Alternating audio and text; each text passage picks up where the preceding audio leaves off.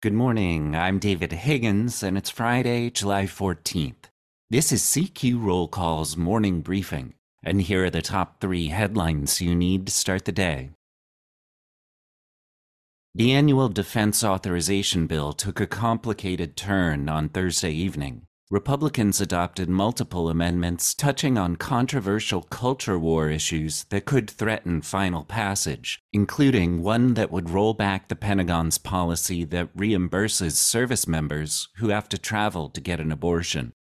House Democratic leadership, along with the top Democrats on the Armed Services Committee and each of its subcommittees, harshly criticized the amendments and promised to vote against the usually bipartisan bill. Next, House appropriators close out the week with two subcommittee markups of spending bills. First up is the bill to fund the Justice Department, the Commerce Department, NASA, and other science related agencies.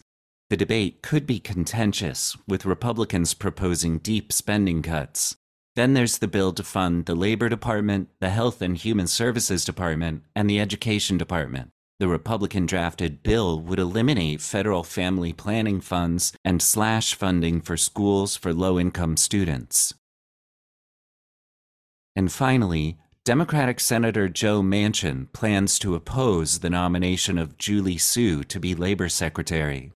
The move weakens her chances of confirmation, Democratic Senator Jon Tester and Independent Senator Kyrsten Sinema both have indicated reservations about supporting Su and have not yet said how they would vote.